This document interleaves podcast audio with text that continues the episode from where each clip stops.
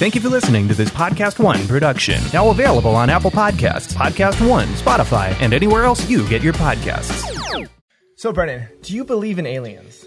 I mean, I wouldn't ever put it down and say I don't believe at all, but I am a little skeptical. Yeah, well, today we have a guest on that could make you a believer. Well, I guess we're going to have to find out. So welcome to Sus. Share Your Scare, where we talk to real people and hear real stories. I'm your host, Brennan Taylor. This is my brother, Jake. What's up? And today is actually Jake's birthday. Happy birthday, Jake. All right, this February 2nd, if it goes up a little late, happy birthday, Jake. Our guest today is an ex-federal agent. He is a UFO investigator, and he's a host of a brand new show called UFO Witness. Let's introduce to the podcast, Mr. Ben Hansen. Hey, guys. How's it going? What's going on, man? And a happy birthday. Thank you. How old are you today? I turned 28. I'm old, you know? Man. Oh, man. That was one of my favorite ages. Well, I'll keep downhill. I'm at the peak. No, man, thank you so much for taking the time and coming on the podcast. It's truly, this is an honor, I feel like, because, you know, you don't usually have an ex-federal agent or anyone that's this into UFOs on the podcast is crazy. So thanks. Thanks for having me. Yeah. I was just going to say, especially during these times right now, we're seeing more and more UFO sightings all over. Like, there just was one in California recently. Literally, like, a couple days ago. Yeah. Did you hear about that one? Which one? Where was it at? There was one over, like, the 101 freeway. I think maybe I heard something about it. I don't know if you can really see that. TMZ reported on it. I did see that one. Yeah, and it's been a big year. It's been a big couple of years for UFOs, and it's like a lot of people who just, you know it from TVs and movies and stuff aren't too into it. All of a sudden, are taking notice, and the media's taking notice. So everyone's talking about it. Yeah, what do you think about that? Like, I know, you know, just a couple years ago, it wasn't really that big of news. And now it's like, you know, people are posting their sightings here and there. And, like, the quality of the evidence is getting better and better. How do you feel about that, being an investigator yourself? Well, it is interesting because if we were to have lived in the 50s and 60s, right, it was probably a much bigger deal then, too, because they went through these trends, what they call UFO flaps, which are like kind of explosions of UFO cases. The people were frantic.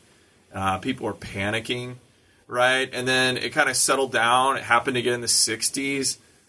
There was some in the mid-70s. And then when Close Encounters and E.T. and all these alien movies came out in the 80s. So it seems like every decade has something like this. Mm-hmm. But I think this is the first time that the media has really taken it seriously, kind of demanding some stuff and putting pressure, and the government is actually now admitting they're, you know, far more involved than they were. So it is different than, you know, way back then. Why do you think that the government is, you know, admitting now that these things are happening when they're the ones who've leaked footage in the past? Like, why do you think they're finally taking, you know, accountability for it? Well, I wouldn't necessarily say they have accountability yet. I almost want to say it's because they're, like, forced to. You know, if you look at all the stuff that's come out that the government is now kind of embarrassed about, and we get to see the inner workings of how politics takes place and all this. And it's like, now we have agencies like the Navy who had been denying that they investigate UFOs at all, and we find that they've spent $22 million on a Department of Defense project, right? Wow. To look into the strange paranormal UFO stuff. And so I think they kind of got caught. I mean, it's not like they wanted to keep this ultra secret. If someone did some digging, they could have found it. Not all of it was classified.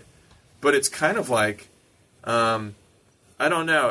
Everything that's taken place in this, if you want to call it a movement of disclosure, has been because there's been pressure on the government. Yeah. And for sure. If you think, also my theory is they have everything to lose and nothing to gain by telling us. Right. Yeah. I mean, what if you're to come out now and say, we've been making stuff up and lying to you for the past 70-plus years, right? What does that do to instill confidence in the public? Nothing. It was the trust of everyone. Yeah, absolutely. So I think that's kind of what's going on. And I think maybe the world has grown up. I don't know. We've gone through COVID. We've gone through wars and everything since then.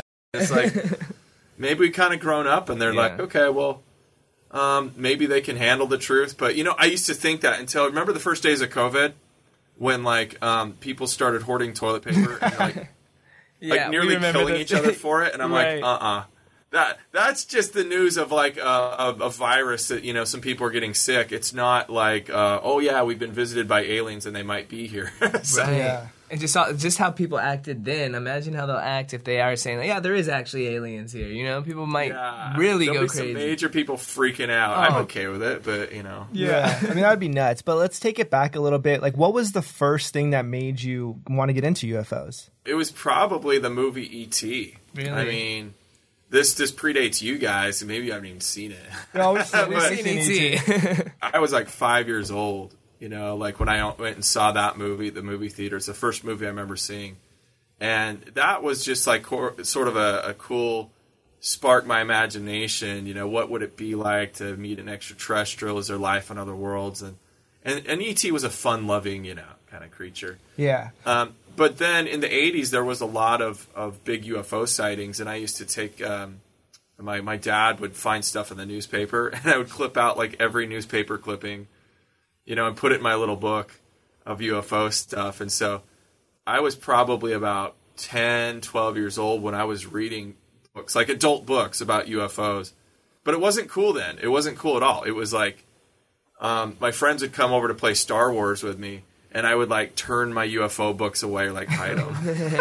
That's funny. Would you consider yourself, like, you know, I'm going to use, like, in today's terms, would you consider yourself, like, a conspiracist? Because there's no real, like, I mean, there is proof out there, but there's no, like, hard evidence, like, here is an alien, everyone look at it. Well, I mean, the terms that get thrown around a lot have different meanings to different people. Like, the terms, you know, believer and skeptic. People love to categorize people in black and white and, you know, politics, whatever people do, hardly anyone is that way. Right. So when somebody says a conspiracist, you know, they often are saying, okay, well, you believe everything there is to believe about the government, you know, testing us or chemtrails or all this stuff. And it's like, no, it's not that way at all.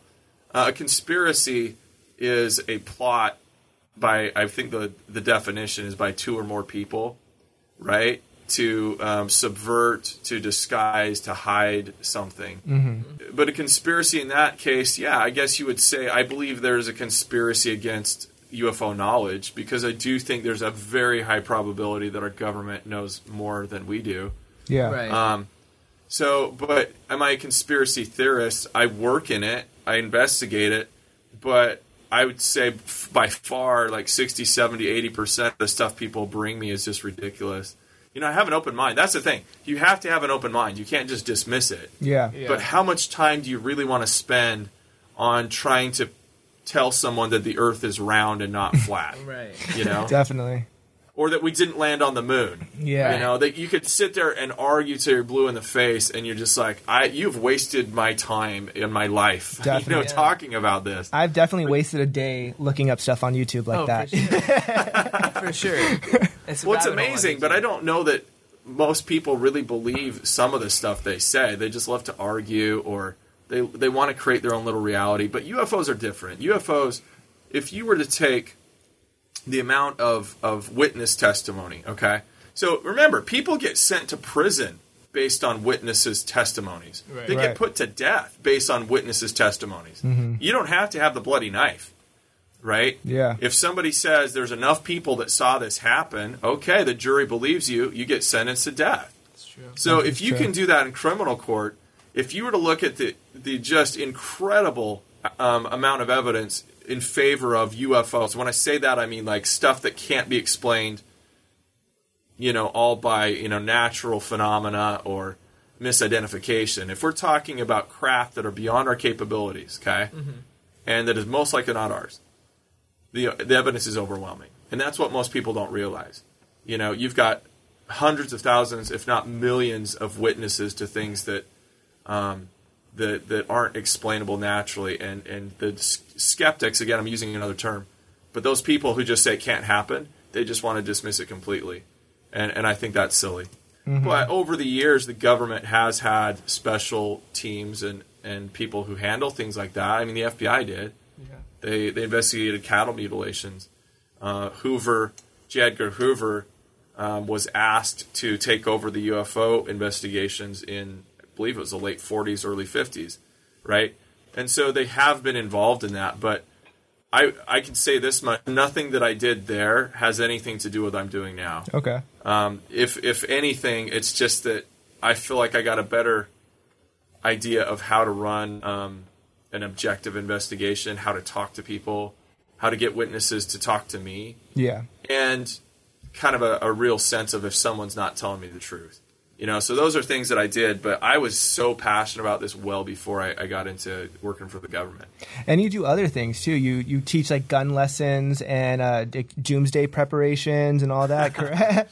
I'm in a bit of everything. Yeah, I'm kind of. I guess you could say I'm a prepper, but again, I'm not a conspiracist. If you know, yeah. Like I don't think, I don't have a bunker. I was just gonna ask that. Do you have like a go bag? Sure. Yeah, I have a company that sells bulletproof vests. Wow. And everything like that. So I've got bug out bags but everyone should be a prepper. And my belief is like if you have a first aid kit in your car, that's what we're talking about. Yeah. And people aren't laughing as much now. I had like GQ and New York Times and stuff interview me about that whole side of my life because COVID, right? Yeah. Like, what's gonna happen? Everyone's freaking out. And I'm like, well, This is what preparation means. We've been told by the government to prepare for emergencies to take care of ourselves. So anyways, whole other topic. But, I try to do a bunch of everything. I'm a pilot. Wow. I'm an EMT. I just any certification that I can get, I love doing. There's only 24 hours in the day. How do you do it all? He can slow down time or something. Yeah, you must have some superpowers. You an alien? I'll tell you, it's a lot of Mountain Dew. It's like I shouldn't, but it's hard to there isn't enough hours in the day, right? Yeah. And you get up and I'm like, man, I got so many things, and life was simpler when I was your guys' age. It's like I was in college and I just had to get through school. Right, you're just flowing. Can you tell us, what should we have in, an emergency bag? Because, I have an emergency backpack in my closet, but, what should the people have? What are the main necessities? Think of what your hierarchy of needs are to survive, right? Mm-hmm. The first thing you need is shelter. If you're in a place where you get hypothermia, you can die in hours. Then it's water, right? Because you only survive a couple days or a week. And then it's food, So... Mm-hmm. If you only had, one bag to put stuff in, let's say you're going to stay home. Let's say it's an earthquake and I just need to be at home. I would make sure you have, gallons of water, at least 1 gallon per day. I would have a first aid kit so you can, kind of fix yourself up if you're severely injured. I would take a class in Stop the Bleed so you can help other people, because people don't realize, hey man, earthquake happens. The fire department's not coming. That's true. Sorry. The hospitals are overrun. You're on your own. Yeah. Right? For maybe several days. And look in your cupboard right now. How much food do you have? Some tuna. Eventually... I'd be screwed. Eventually, it's a good idea to have 3 to 6 months of food. Right? Maybe even more. But a lot of people don't even have a week's worth of food. Yeah. Brennan just bought 1,000 seeds on Amazon so he can plant his whole garden. I'm ready. If the zombie apocalypse happens, I have all the necessities for seeds. I can grow my own garden. And I also bought a 3-month supply in a bucket worth of food. So dude, you're far ahead. I was going to say that. If you don't like cooking, and I don't cook. Yeah. Go get yourself those pre-made meals, and they don't have to be like the MREs, the military. It's the ones from REI that backpackers use. Yeah, they're great. They make some gourmet freeze-dried meals, and all you do is add water and watch your food grow. It rehydrates. And it even tastes good. It tastes pretty dang good. Yeah, but something happens like COVID, people freak out, and then once it's okay again, most people are like, oh. Glad we got through that. Right. And instead of building up their supplies, they wait till the next thing, right? And then it's too late again. Definitely. Most definitely. Did you, I don't know if you're on the app Clubhouse, but did you, recently Elon Musk was on and he was talking about aliens and what he believes and what he doesn't believe. And he pretty much said, and he owns SpaceX and Tesla. So I assume he would have a good grasp on what's going on in the world, He said that he has not seen any evidence of aliens, but there could be dead civilizations out of space, out of our, our solar system? Yeah, out of our solar system. And then he said he pretty sure I would know about it, saying that if there's aliens here. He's like, oh, they'd come to me first. Yeah. I was just wondering if you heard about it, what's your opinion on that? Well, first of all, I joined Clubhouse like a couple days ago. Are you guys on there? Yeah, I'm on there. Yeah. I don't know how to use it, so maybe you can teach me. Like, I just pulled it up just now, and I'm like, I don't know how to get into rooms or what to do. Yeah. But, no, I didn't hear that. Mm-hmm. And I did order one of Musk's Cybertrucks, so I hope he finishes it. You better get it done quick, because I need a new truck. Yeah. But no, like, it's funny how a lot of people come out as an authority, kind of like, I've got my hand in everything, mm-hmm. and if something were to happen out there, I would know because I'm connected, right? So that's nice. People like that theorize, but I don't think that's how it works. I do think there's a good probability we have been visited here, you know, not just some far away. Yeah, I agree. I mean, my other I guess conspiracy on it is that people like Elon Musk are told not to even talk about it. You know, to deny it himself. He might know so much more than what he even is allowed to say himself. You know. And I was just thinking, like, from your investigations on, like, Project Blue Book and about the 10,000 UFO reports and stuff like that, how are you able to talk about it and not worry that, like, the government's going to knock on your door and, like, take you away for, like, the knowledge that you know? Well, think of it this way, okay? No, I don't mean to minimize and say that didn't happen, but it has happened in the past. We have plenty. I've talked to witnesses who during Roswell were little kids, mm-hmm. okay? And one lady I'm thinking in particular, she handled the debris from Roswell. Okay, her dad brought it home to her. The next morning, the military, I think it was the next morning, the military shows up, asks the dad, who was a firefighter, to turn over the stuff, separates the kids from the parents, and takes her into the other room and says, don't ever talk about this. If you do, we'll take you out to the desert, and something to the effect that they would kill her family and she'd never see them again. Wow. And to a little kid, right? And so this sort of thing, it wasn't uncommon in the early days, in the 50s and 60s. The government, I think, was... And that's not to suggest that they were covering up aliens, which is probable. Mm-hmm. But I think that they were scared that people would panic and they didn't know how to control whatever this was.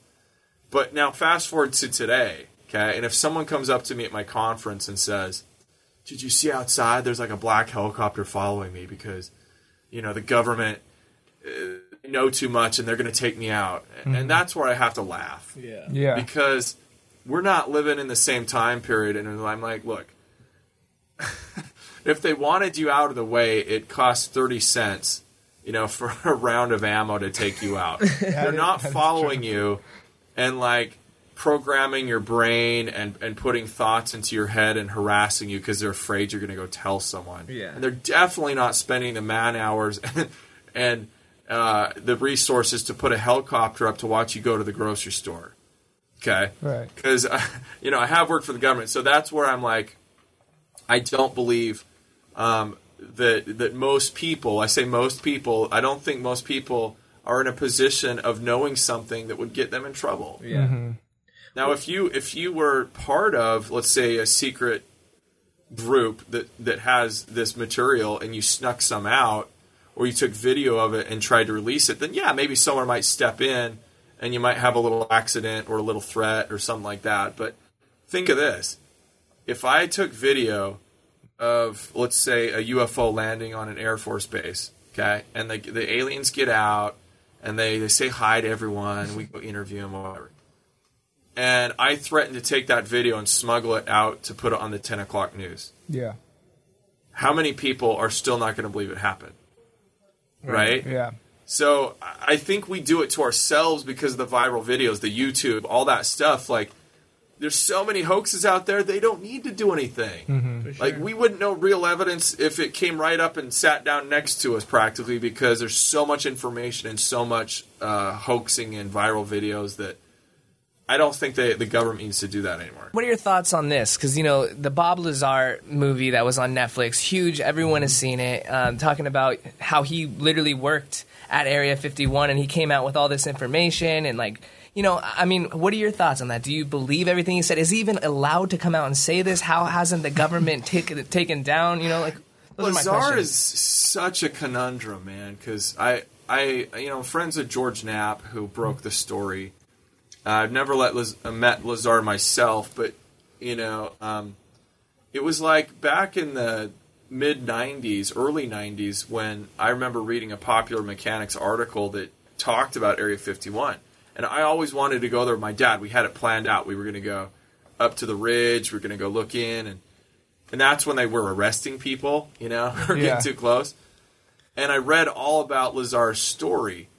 And it's kind of like I've gone through this thing of, like, believing him to then later, decades later, everyone's like, no, this didn't check out. He didn't have a record at MIT and all this stuff, to not believing yeah. him. But now that he's re-emerged and we're seeing that some of the stuff he was talking about matches up, and watching these interviews, I'll say this much. If he's a liar, he's a real good liar. That's what I was saying. He's a real good liar. You know, and so it is a compelling video. But you also have to consider the possibility that even Lazar may have been lied to. And he says that. You know, he knows what he was told and what he saw, but it's possible that he was being fed false information and maybe testing to see if he was going to go tell people or be part of this story. Right. Who knows? I guess we just have to wait and see, man, right? What I would give anything to have an invisibility suit and go to Area 51 and just look around. Imagine. At what point, though, does you know something like that happen where one has too much information and can't share it? Because, you know, Bob Lazar, he showed that, you know, you could literally be in there and still spread the information and him not get taken down. So, like, at what point does someone or something have too much information? You know, because people all the time are coming out, like, government's following me. Obviously, that's a big hoax. But, like, at what level would someone actually have to be, like, you know, be followed from? Yeah. I don't know. I mean, that's speculation. I think he in that documentary even says the reason he finally came out was to protect himself, right? Because he had already slipped up and you know, according to him, he disclosed publicly when the testing was taking place and told his friends about what he'd seen. And so, you know, they revoked his clearance and everything.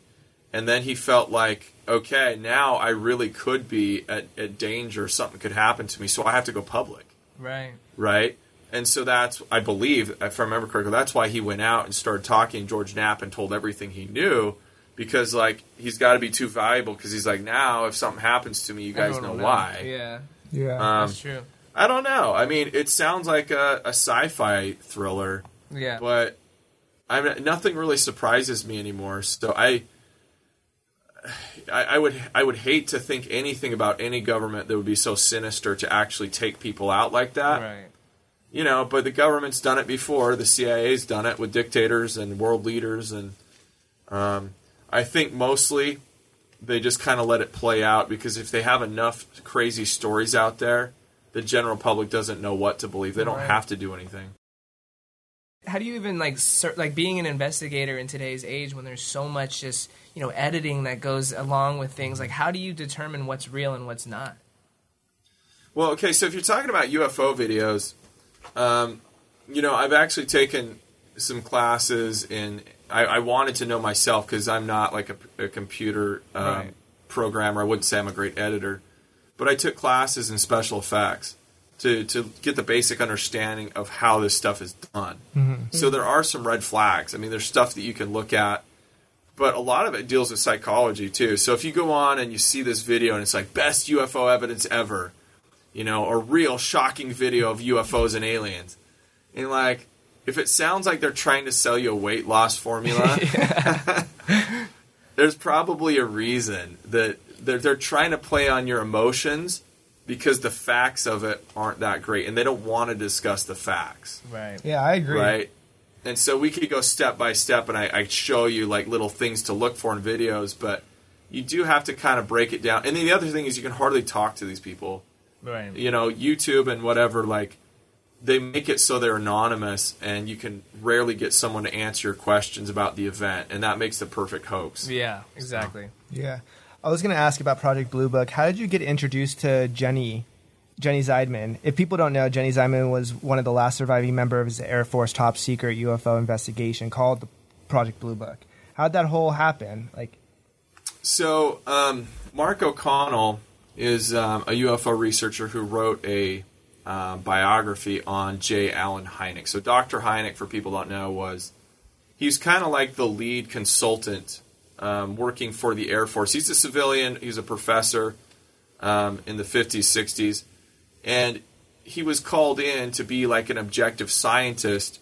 He later found out they really wanted him to help debunk these sightings and to make the public not feel afraid because he could explain them away, right? Yeah. But he soon found in the Blue Book cases that a lot of the cases were not even stopping at his desk. The ones that were of real importance to national security often were going over his head and going to a special unit within the Air Force. So the ones he had, which they're kind of like, okay, you go on this one, that one, even those ones started to turn out very significant findings. And Jennie Zeidman was a student. I think he was at Ohio State. She was a student in one of his classes of astronomy, I believe, and they were out looking at some stars and they witnessed some strange object. And the next day she came back with some research and showed him, hey, I think this was such and such meteor or whatever. And he was so impressed. He's like, do you want to be my personal assistant? So Jennie worked for him for several years and then became a field investigator herself. And I want to say, gosh, she was like 87, 88, somewhere in her 80s, but really spry. I mean, she's like very talkative, opinionated. And so when Mark O'Connell was doing his book, he had to kind of convince her that he was a safe person to talk to because she'd never really come out and discussed this. And so that's how they met. And then I met Jennie through Mark. And unfortunately, she died during our filming. I mean, not in our filming. But yeah. While we were between visits, she just got sick and passed away. So there was so much good information we were getting from her. It's just too bad because we're losing a lot of people from that era. Wow. And do you think that there is no she didn't leave any evidence, anything that you guys could go through and further that? Or did she really just... Well, she did. I mean, she had personal archives from... audio tapes and recordings and things that she was with Hynek. And so we were just starting to crack into that. I think we probably still have access, with the family helping us to see what else might be in there. Wow. But we also have new leads now on other researchers who have passed away, but we've got access to some of those archives to get in and see, there's the official government, Project Blue Book cases, but then there's the supplemental stuff you don't see in the case files and the stuff that happened after with Hynek. So, I mean, it's just awesome. It's like going to these iconic UFO sites and talking to witnesses who are still alive. It's the weirdest stories. Stuff that inspired Steven Spielberg, to make some of his movies came from these cases. That's insane.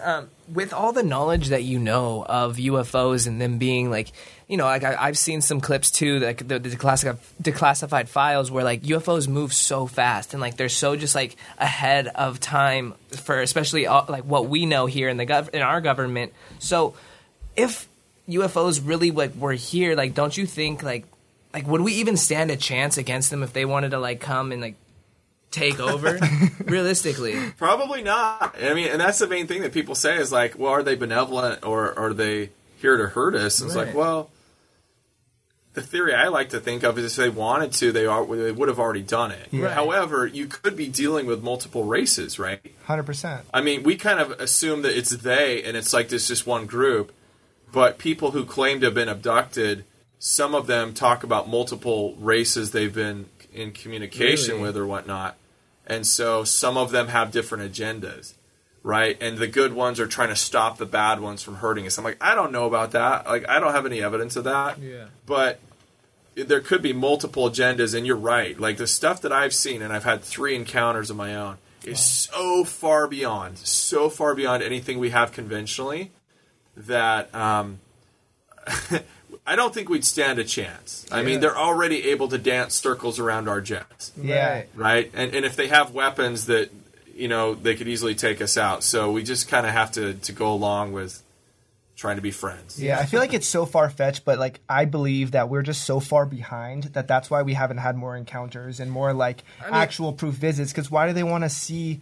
like the ants on the road. Like, yeah, but if you think about it, they say that the government is 10 years ahead of what we know that they are. That is true, too. And, like, I don't know what you... I want to hear about your experiences for sure right after this question. But, like, do you agree or do you think that the government is years in advance of what we know currently? I mean, sure. I think we got cool toys out there.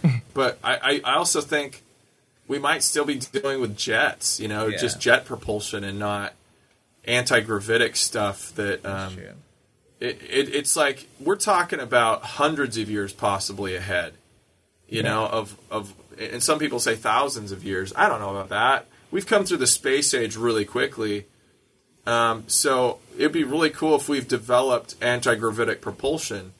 But as far as, you know, the rumors that you hear and the tech coming out, they said, for example, the stealth bomber.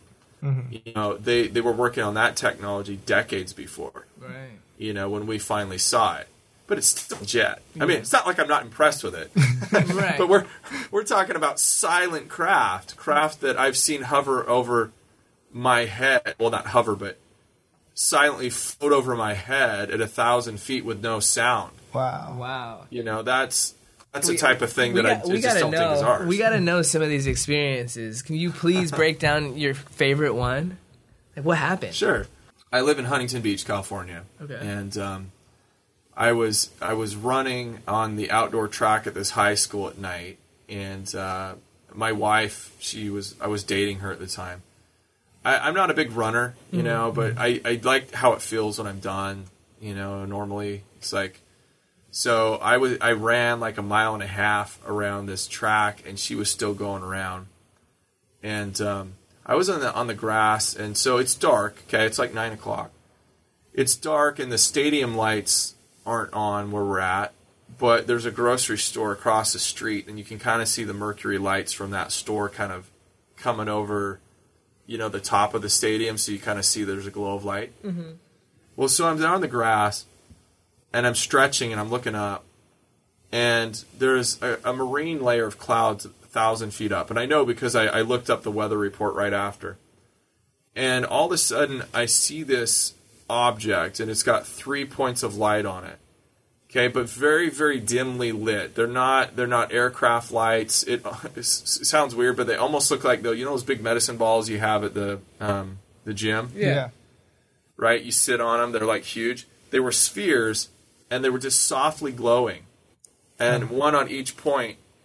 And this thing just flies over my head completely silent. It's almost like you just take a movie and you turned it off, and you're like, because you're expecting to hear something. Mm-hmm. And it just goes over the top of my head super fast into my right. And I'm like, what the? And so my wife is running around the track, and she's coming around the corner, and I'm like, I think I just saw it. And she goes, a UFO. She's like, I saw it too. I was like, oh, thank goodness you saw this. Wow. And it was so crazy because you're like pinching yourself. And I'd always heard about black triangles. But the strangest thing of all, okay, aside from it being silent, was I saw it as it was partly cloudy. It went in and out of the clouds slightly. So I knew that it was a physical object. I could see the clouds kind of roll over the front of it. Wow. But the underside of it, okay, I'm like now drinking the Kool-Aid, because as you look straight up into it, it was either painted the same color as the sky above, or it had some sort of cloaking technology. Wow. Because it was like there was no middle part. That's crazy.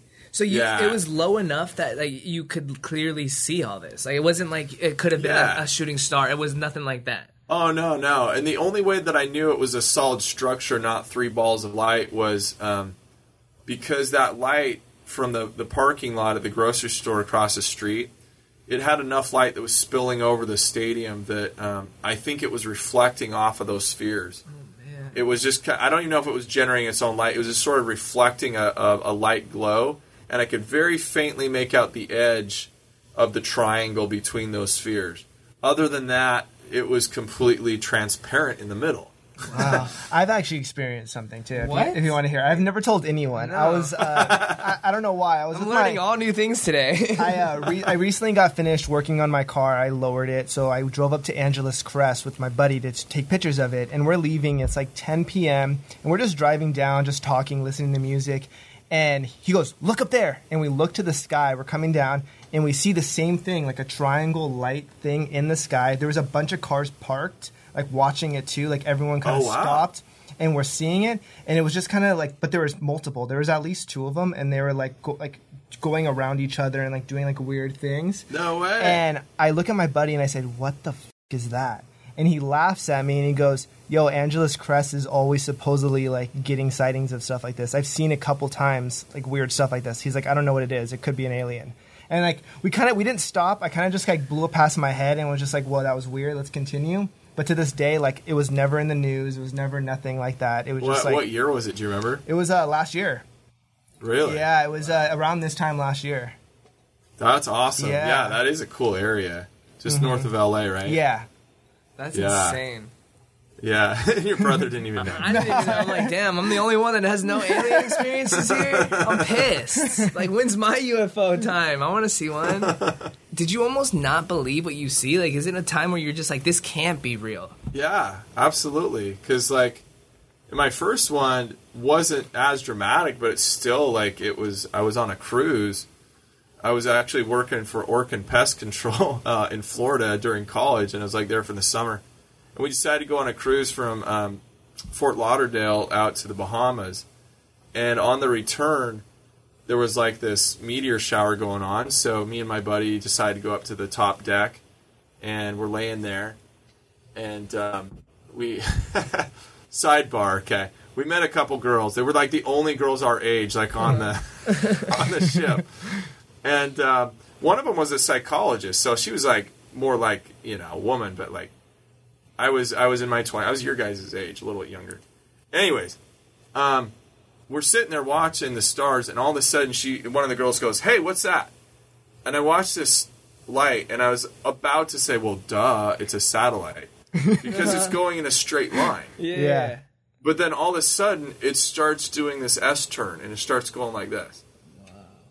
Okay, and it goes off in a different direction. I was like, "What?" And you know, I was a pilot even then, and I know that if that was a satellite at that altitude or a plane you would have heard. Mm-hmm. If it was a satellite, the G-forces would be incredible. Like, no craft with a human occupant, the human wouldn't survive unless there's like some inertia displacement, right? Right. And so to answer your question, I got home, and it did change my life for like several days. Because I thought about it, and I was like, I already had an open mind to this, but I didn't want to sort of eat or anything. I just wanted to find out more about this, and what does it mean, and when are they going to come visit us, and who knows about this, and I made a report online. I was, like, obsessed. Wow.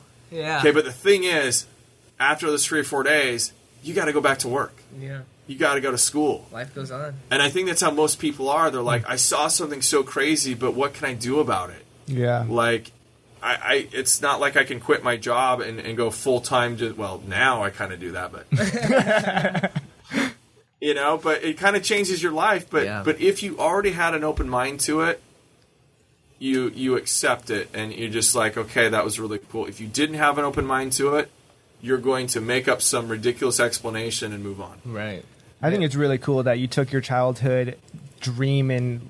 thinking about UFOs and stuff, and you made it your whole lifetime job. Yeah, you know, you made a whole career out of it. I think that's really cool. A lot of people don't get to do that in their life, you know? That is awesome. No, they don't. And I consider myself lucky, and I always tell people, like, every one of us has some sort of a dream or something that, like, probably kind of keeps bugging you and poking you. And sometimes you work on it and you put it away for a bit, and then a couple years down the road, something else happens, and it brings you back to it.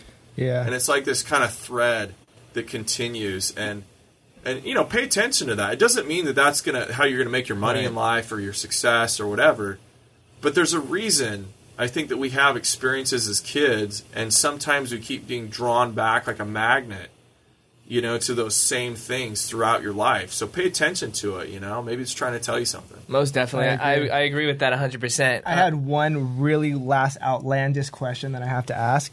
If a UFO came down in your front yard and said, "Ben, get in, let's go," and you had no idea where you're going, would you go?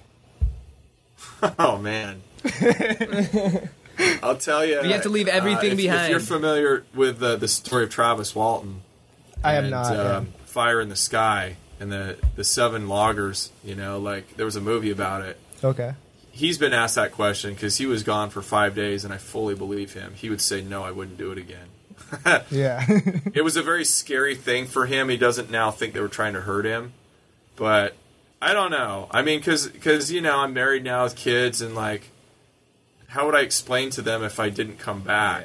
Yeah. I guess I couldn't explain to them. Just no. Well, look. You know, you don't know what their intentions are. That exactly. is true. Yeah. If they were like, "Look, okay, you know, here's another witness who came with us, and he's fine, and we just want to show you some things. He'll be back in a week. Whatever. You know, maybe I'll go." Well, look, the name of the show is Share Your Scare. So what is your biggest scare? I'll tell you something maybe that's not related to UFOs. Sure. Okay. So this is kind of funny because this is like what my wife, she teases me about this. But okay, this might be applied to you guys too. I don't know if you're like, you know, dating or whatever, but okay. I was really afraid of marriage, and I was really afraid of like commitment. Okay. Mm-hmm. And I also felt like if you're going to overcome your fears in life, you need to do it little by little. Right. Okay? Yeah. So I read a bunch of relationship books and everything. It was like, to get into commitment, okay, move your... Like, I had this apartment, and I never brought my bed down. I only slept on a mattress on the floor. So one week I went home, and I brought my whole bed. And then another week I, you know, brought down a microwave and a TV. And I'm like, I'm going to commit to things, okay? Well, it was sort of working, but... Eventually, I decided to do some therapy of my own, and one thing I was always fascinated with was sharks. Okay. And I always wanted. I've been a scuba diver for a while, but I always wanted to go great white shark diving. Wow. Okay. So, it sounds scary already. Like a year or two into filming one of my other shows on Sci-Fi, you know, Fact or Faked.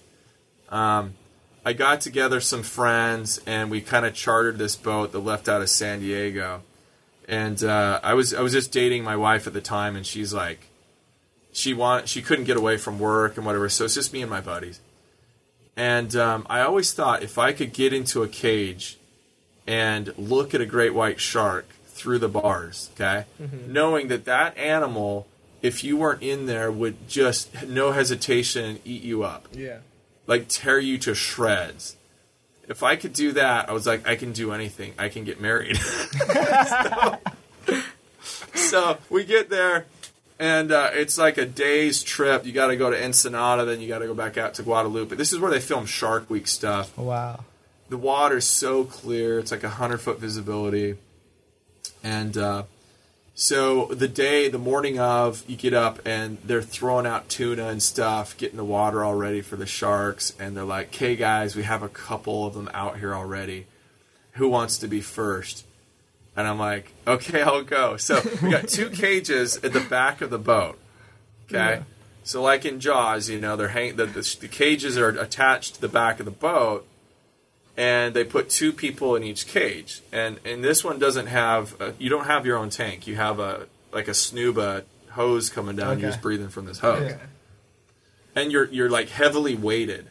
Okay, so first of all, when you get in there, you got to make sure you don't miss and jump beyond the cage, or you sink down 200 feet. Oh wow! Right? Yeah. The cage door on the top is open. Okay. They keep it open, but it comes up maybe about 3 feet above the water. So they're just hoping that the shark is not going to jump over the top. And just go in. That wow. would suck. Okay? So I jump in, and the cage to my right, there was these two sisters. And they jump in the cage, in their cage, and I'm in my cage by myself. My friend hadn't come in yet. I'm looking around. I'm like, oh my gosh, like the sharks could come out of like anywhere and just come up to you. And like, I don't know where they're at. Uh-huh. And I looked to my right, and on the other cage where these two girls are, the one guy, a photographer, had just jumped in there. And so the three of them are kind of sitting there. And I was like, is that the way this is supposed to be? The door to their cage that leads to the open ocean is wide open. It's like this garage door thing. It's like, choom. It is like 7 feet by 5 feet hole, like wide open to the ocean. Oh my God. Okay? Uh-huh. And I'm like, ah! So I got the regulator in my mouth. I'm like, I'm like pointing, and they're waving to me, and they're like, hey. I can't talk to them. I'm like, you got this, the door's open. And what had happened, you have the little, like the surfing leash, you know, that you have the Velcro strap. Yeah. That's what they were using to keep the door closed with. And when they put the cage in the water, they didn't close the door. Oh, wow. God. And all of a sudden, out of the deep blue comes this huge shark. Okay, they call him Bruce because he has kind of a smile. I think he's he was at least a 14 or 15 footer. Wow. Okay, this male Bruce. And he just comes up with his fins down like he's investigating. He starts swimming. So he's about like 40 feet away, and he's doing this thing. And I'm like, oh! I got a front row seat. I'm going to see the shark come in and eat all three of these people. Oh, my God. And so the photographer who's done this quite frequently, I can't believe he did this. He inches out on the floor of the cage, and the shark now is probably about 25 feet from him. Okay, wide open. And remember, he's got a weight belt. If he falls off of the lid of this door, he's gone down 200 feet. Straight down, yeah. Right? And he grabs the end of it and slowly pulls the door back while the girls are like kind of grabbing his feet. And they close it just in time. Oh my God! And wrap the thing up, and then the shark like comes probably like within 5 feet and does this thing and kind of bumps the cage, investigating it. Wow! I'm like, oh my gosh! Like every other expedition out there has had a breach in the cage, except for this one. I don't think they've had any breaches. But when I got up there, and I love the crew, and that's why I won't say who it was. Yeah, I love the crew, but they were like. Oh, yeah, we saw that. That was pretty crazy. Thanks for closing the door. Oh, my God, that could have ended so badly. I'm surprised you kept breathing through it. Like, I would have just... I know, man. And, you know, like, I guess the end of the story is I really, really enjoyed it, but it did take me several more years to get married. It was like 3 or 4 after. It didn't do exactly what I wanted it to, but... It turns out marriage and sharks are not exactly the same. Yeah. I mean, it could have been a lot worse. I was expecting you to lift your arm and not have one. And I was like, and then this happened. Yeah, and everything went fine. Man. So would you do it again? Oh, absolutely. It was so awesome. And it's like, you know, the best part of that whole trip is that they, if you're scuba certified, you can go in the submersible, which takes you like 30 feet down. Oh, wow. And so that was a whole other thing. I mean, I made a little video I could show you later, but it's that thing, they raise it up and down by putting air in a bag. Okay, so that's how they get it up and down. And the dive instructor sits on top of the cage, so he's pretty much fully exposed running this thing as you're going down. And the night before I did it, I had dreams all night long that sharks, because they're around the boat all night, just like in Jaws. You know, I was thinking they're gonna bump the boat, they're gonna like try to get to us. You have all these weird dreams. I get in there, and this time you do have a tank with you, but I go 30 feet down, and we have like seven, and none of them were like smaller than 12 feet. They were all between 12 and 15 feet, just circling me in this little cage, and I'm just, it's like a little elevator, and I'm just looking around and all that. I'm like. And I see the guy up above. He's sitting up there on top exposed. And I'm like, dude, I'm forgetting what happens. If they chomp on him, how do I get back to the boat? Like, I don't remember any instructions. Like, nobody told me, like, pull on the rope, you know, and, like, tug on it or something. Like, and let us know there's a problem. Oh, and this big female, I think she was about 15 feet. comes straight towards him, and she came, no joke, within 4 feet of him. And he just didn't move. He just sitting there, and then it veers off at the last second. I'm like, dude! And he's like, yeah, I was getting a little bit nervous when she came really close. And I'm like, balls of steel right there. Yeah. I don't know how they do it, but yeah, I would go again. But man, the people who free dive, the people who like hold on to them as they're swimming, that is ridiculous. Yeah, they're insane. Playing with their lives there. Wow. Well, Ben, what can you tell us about your show? Where can people watch the show? Yeah, so it's not about sharks. But, it's called UFO Witness, and it's on Discovery Plus. So there was one episode on Discovery Channel. Mm-hmm. I'm sorry, Travel Channel.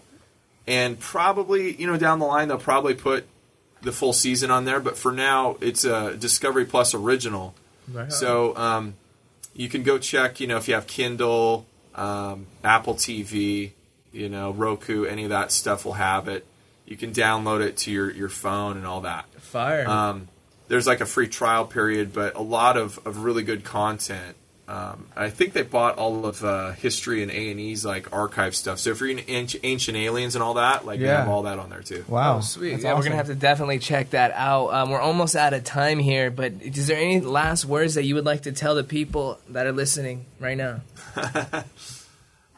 Sure. I mean, I think it's awesome that people are really into this subject now, and I think it's really cool when you actually research, right, and go beyond just what the movies and TV, because our show really like takes it takes the stories of witnesses, and we recreate them and tell them in an entertaining way, which is really impactful. Mm-hmm. But if that's something that moves people to be interested in it, I would just encourage everybody to pick up a book or look into it and stay tuned, because we're having some really great things coming forward as far as UFOs go. The world in general has really interesting things happening right now. So stay safe, stay prepared, and we'll see what happens. There we go. You. That's it. Ben Hansen on Share Your Scare. Thank you, everybody, for listening. And until next week, we will see you guys then. Peace. Thanks for listening to Sus. Share Your Scare. Make sure to subscribe and check back every Wednesday for new episodes. And don't forget to tell your friends. Follow all of our social media links at shareyourscare.com. We're going to be doing tons of giveaways, but only for our most active fans. If you have a scare of your own that you want to share, leave us a voicemail. Our number is 626-275-8695. Or if you just want to shoot us an email, our email is shareyourscarepod@gmail.com. And that's spelled with a U-R. Until next Wednesday, stay sus.